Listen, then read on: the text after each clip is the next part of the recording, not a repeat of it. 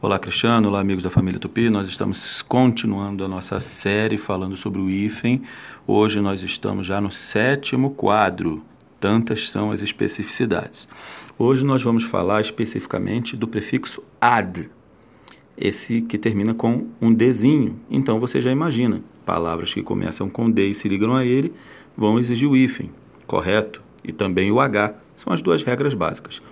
Mas a gente também vai incluir aí o R, palavras que começam com R. É o caso, por exemplo, de adrogar. Note que isso daí também vem atender a mesma situação daqueles prefixos que terminam com B, o ab e o ob, que nós falamos no quinto quadro. Então, se você fizer o teste, você vai ver que se você não tiver o hífen, você vai olhar para a palavra adrogar, sem o hífen você falaria adrogar. Então, ele vem atender aí uma questão que é mais fonética, né?